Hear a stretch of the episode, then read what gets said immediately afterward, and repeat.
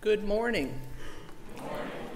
Welcome to Northminster Church on this beautiful Sunday morning, April 3rd, the 5th Sunday of Lent. You have one more opportunity to see the wonderful musical She Loves Me. Many of our scholars are in that show. Mr. Havard directed the stage. We have choreographers in our choir and dancers, and one more opportunity, 2 o'clock today, and tickets are available at the door, and you don't want to miss it. Also, please record your attendance to our service today. If you'll find on the center aisle, the registration pads on the inside aisle. If you'll grab that and sign it, that would be great. And also, coming up in couple of weeks, we have Holy Week, and there's a lot going on. I won't read it, but inside your opportunities, you'll see the events coming up, our lunch meditations, the Maundy Thursday service, as well as the presentation of the Rutter Requiem on Holy Friday. Also, we have Mary Delancey. We don't know where she is. She was going to do a minute for mission this morning. Is she coming?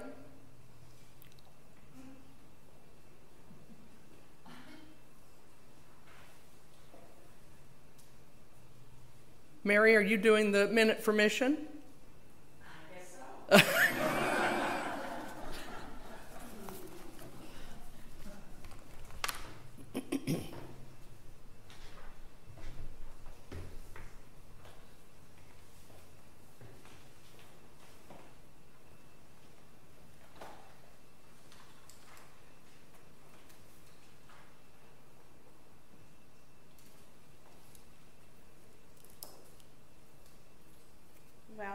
You're as forgiving as Mother Teresa.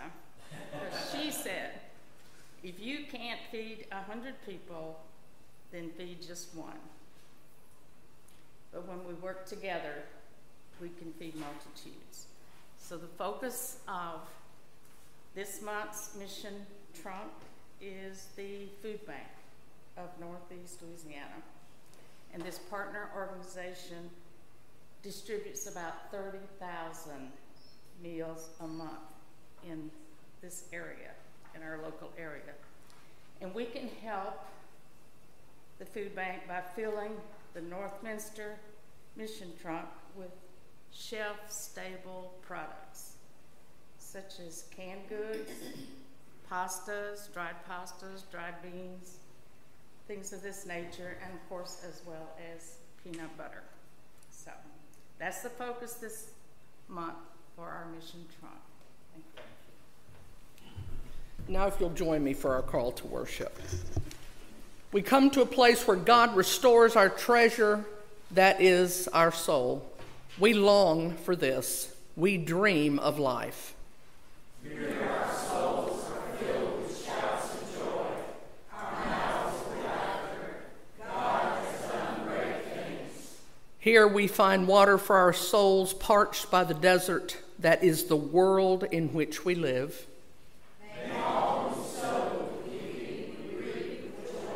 Here is a place where the tears that water our seeds are wiped away. In their place, God sends the waters of abundant life. The crop that springs forth rises from the earth with joy. God is here. We are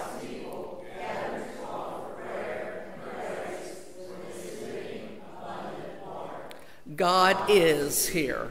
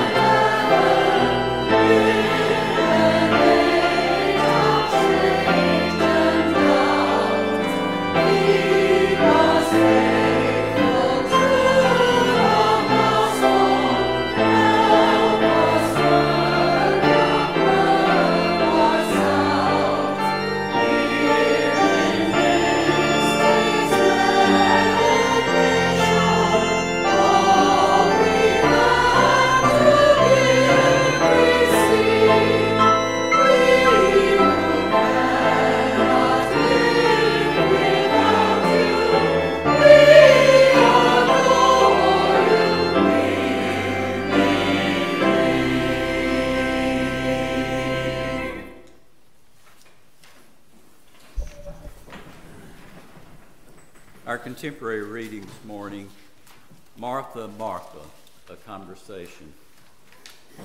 Martha, Martha, you seemed to be worried and upset about many things.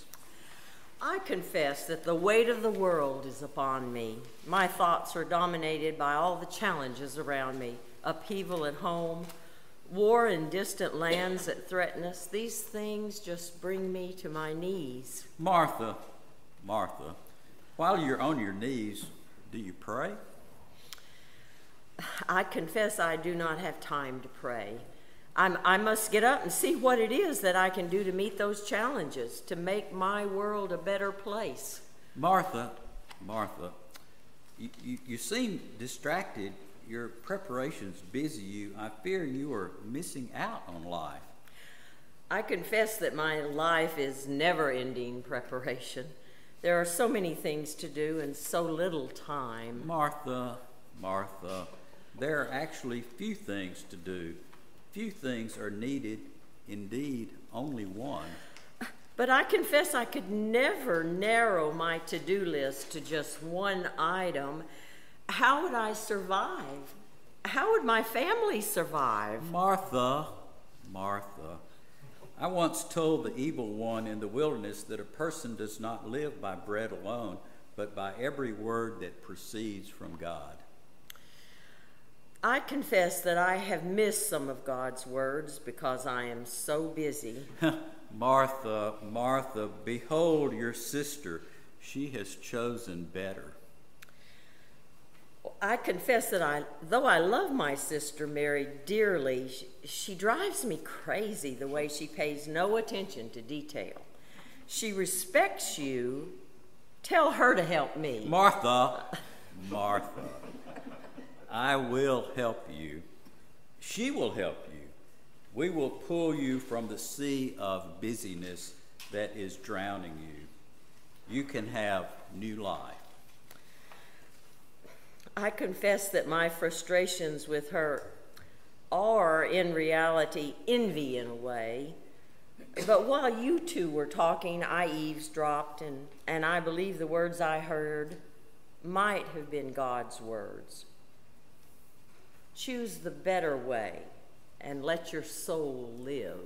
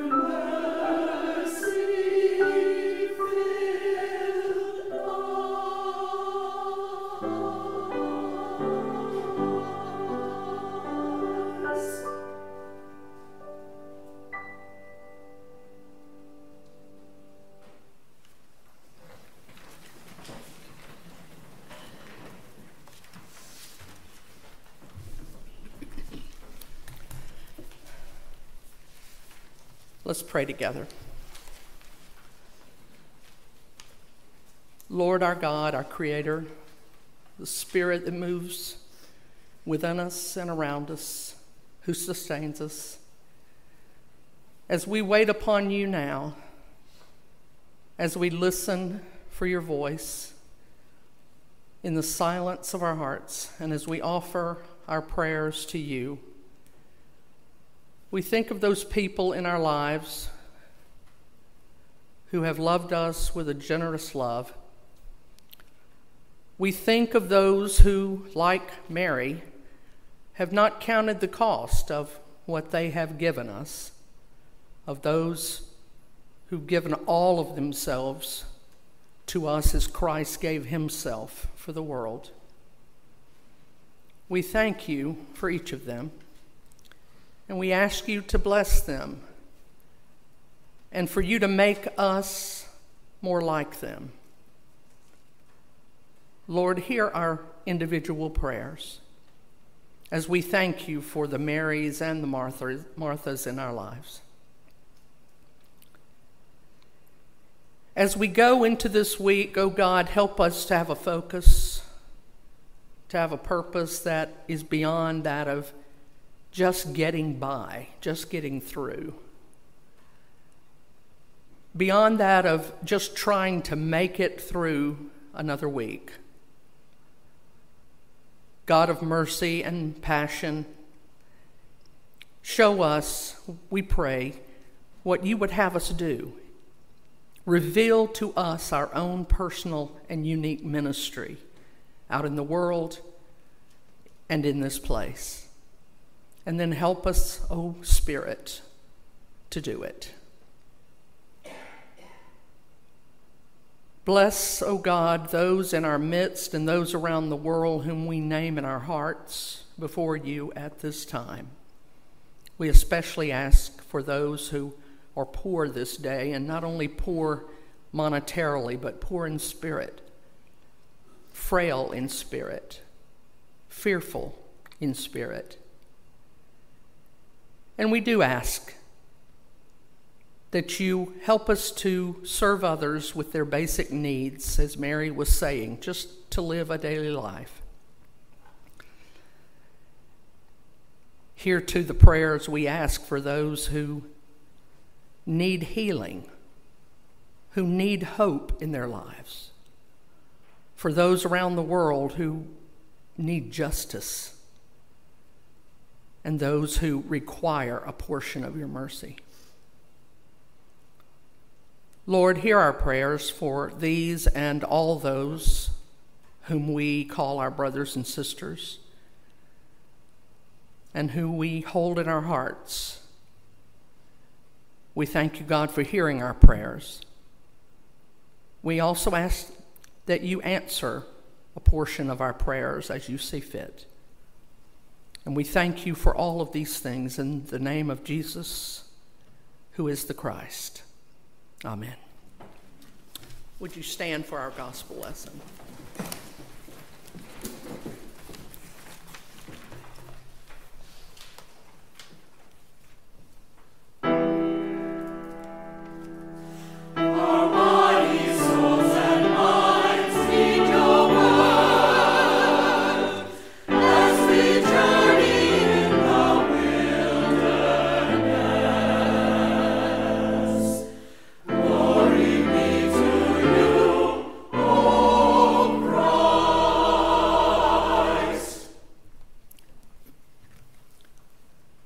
Reading from the Gospel of John, 6 days before the Passover, Jesus came to Bethany, the home of Lazarus, whom he had raised from the dead. There they gave a dinner for him. Martha served, and Lazarus was one of those at the table with Jesus. Mary took a pound of costly perfume made of pure nard. She anointed Jesus' feet and wiped them with her hair. The house was filled with the fragrance of this perfume. But Judas Iscariot, one of the disciples, the one who was about to betray Jesus, said, Why was this perfume not sold for 300 denarii and the money given to the poor? He said this not because he cared about the poor, but because he was a thief. He kept the common purse and used to steal from it. Jesus said, "Leave her alone. She bought it so that she might keep it for the day of my burial.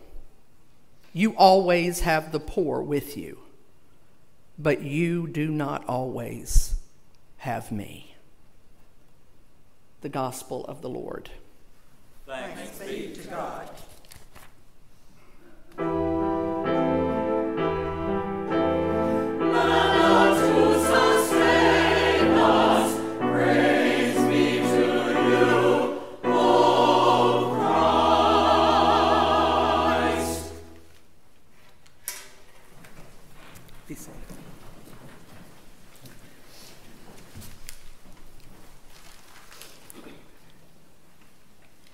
Pray with me again, please. Oh Lord, we pray, speak to us in this place, in the calming of our minds and the longing of our hearts, by the words of my lips and in the thoughts that we form. Speak, O Lord, during this time, for your people listen. Amen. Have you ever thought maybe Jesus sometimes got it wrong? I wonder, how on earth could he be defending Mary here? Mary, sister of Martha, the sister who let Martha do all the work, strikes me a bit of an impulsive airhead, really. Now, my mother's name was Martha, and it fits her to a T. I figure out now why she was named Martha. Maybe they didn't mean to, but it sure fit. I know that I'm not the only one skeptical about Mary and what she did. So think about it. Mary had a pint of this very expensive perfume. The Romans used a little bit of it to anoint their heads. They used just a little bit because it was so expensive. It came all the way from the mountains of northern India where the nard plant grows. It was very fragrant, rich red rose oil derived from root and the flower stalk of the nard plant. Mary's jar of perfume had the value of a full year's wages for a laborer. Think about that a minute. A full year's wages in that one little jar. Some scholars speculate that Mary's jar may have even been a family heirloom passed down to her. And here she did, just frit it away on impulse. Now, I think the last sermon or one or two ago, I compared the Gospels. I like to look at each Gospel and how they treat the stories. And I did that just a little bit for this story. Today's Gospel of John, Judas objected to Mary's extravagance, pouring all that oil, much more than needed, onto Jesus's feet. It's a waste, an enormous waste. But in Matthew, it's the disciples who object to this waste. Then if you go to the Gospel of Mark, it's the people standing around, watching it happen, who object. It was just like flushing money down the toilet. It's a misuse of precious resources for a momentary devotion. Not only did Mary squander the perfume, the way she did the anointing was highly inappropriate. First, it was improper to anoint feet during a meal. Disgusting hygiene. Filthy feet mingling while and where they were eating.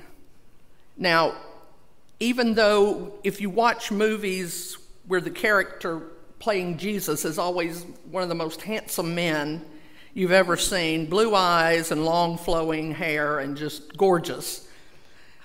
Still, he had sandals on and his feet got dirty. But then, not only did she pour the perfume, but then she wiped his feet with her hair. Now that's bizarre, maybe even a little scandalous. Jewish women did not unbind their hair in public to start with. It indicated kind of loose morals. If a married woman let her hair down in public, her husband had the right to divorce her. We might reasonably consider Mary's behavior as foolish and a little kinky, a bit creepy for sure. She did not appear to act responsible or as an adult, but kind of emotional wreck, very extravagant and exaggerated character. I get that Mary was extremely grateful to Jesus. I get that.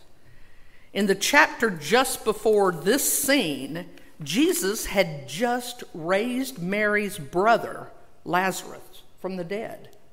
And there he was at the meal. There he sat with Jesus. Possibly Mary would have been destitute without her brother.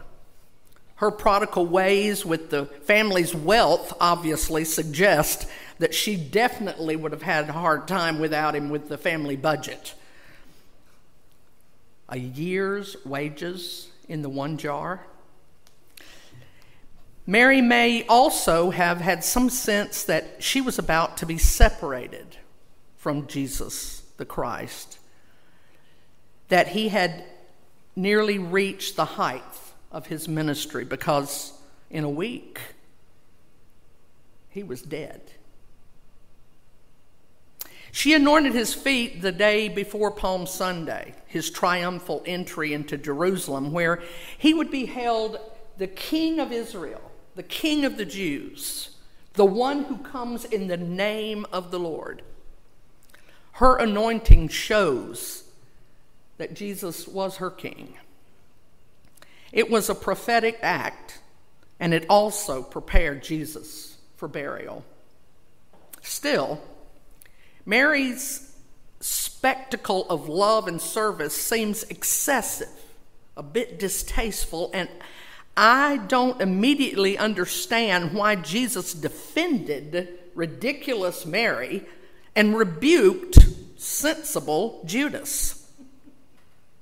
It may be that Jesus was speaking to me and perhaps to you when he just looked and said, "Leave her alone." It may be that John has highlighted for us in this scene two different ways to be a disciple, to be a follower of Jesus. There are two different attitudes about discipleship, and most of us have both of them in us. For Judas, the discipleship was a duty, an obligation. The shaming, moral voice scolding, "Think of the poor." But he was not really interested in caring for the poor. He was just calculating. Now, on the other hand, for Mary, discipleship was about passion, the thing that energized her. She's animated by generosity and tenderness and enthusiasm. So in the moment, so vulnerable, and Judas was getting upset and on her case about it, but maybe she has something to show us about how to follow Christ. Now, in the next chapter, chapter 13 of John, 5 days later, it was the night of the Last Supper, Maundy Thursday, and Jesus instituted the Eucharist.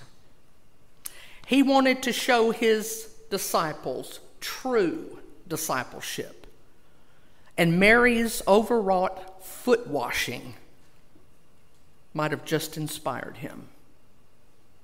Jesus got up during the meal and he stripped off his outer garments and he wrapped a towel around himself. He girded himself like a servant. And what did he do?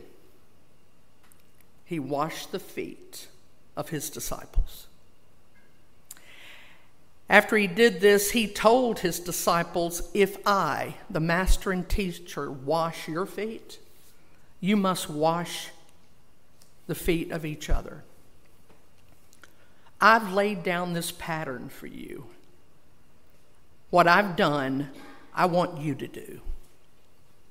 Whether that was figuratively or just a way to give this next commandment, which he said, "I give you a new command. Love one another. In the same way I loved you, you love one another. This is how everyone will recognize that you're my disciples, when they see that you love one another and see the love you have for each other." So Jesus wants us to follow him like Mary did, out of passion, out of desire, not out of duty or obligation. If we find discipleship a burden, a yoke, we're missing the point. Our motivation is confused.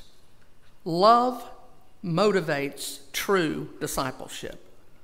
That's what Mary showed us. God wants passion, not duty. God wants love, not obligation.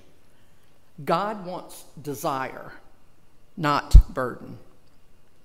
The point is, if you want to engage in caring for the poor or any other kind of Christian ministry, don't do it because you feel obligated. God doesn't want you to follow out of guilt or fear or compulsion. The challenge for each and every one of us as Christians, engage in ministry and follow Jesus out of passion, out of love, and out of thanksgiving. Motivation matters. It matters a lot. The weight of duty is, I'll follow and obey so God will accept me. The way of passion is, God loves me. God accepts me, delights in me, and in response, I will follow and obey. The human inclination is the way of duty. The gospel inclination is the way of passion. So we see Mary's lavish generosity, and we may wonder how we might ever be like that. Well, we won't. We won't become truly generous by an act of will or by a guilt feeling or by a sense of duty. Rather, the first step is becoming aware of why other things are more important, why wealth is more important, and how we tie our sense of respect or our values or our security or our importance or approval to the other things outside of discipleship.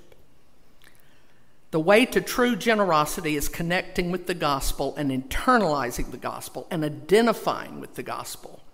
The good news is that God deeply loves and cares for us. The quality of our relationship with God is what gives us value and security and importance. Acting out of duty, following moral rules, earning our place with God doesn't lead to a true change of heart. Mary showed us discipleship motivated by passion and gratitude. It's discipleship as a response to God's acceptance and love of us, just because God loves us. That's true repentance. That's a change of heart. Mary showed us the disciples' heart, a heart changed. And God longs for our love and passion, not our duty. Imagine your life without guilt, without any fear. Imagine the church not being associated with guilt and duty. Imagine not feeling guilt and duty about your family or your work or serving God. That's the ideal gospel. True discipleship comes not from duty, but from true love. A new commandment I give you, just love one another. Thank you, Mary. Amen.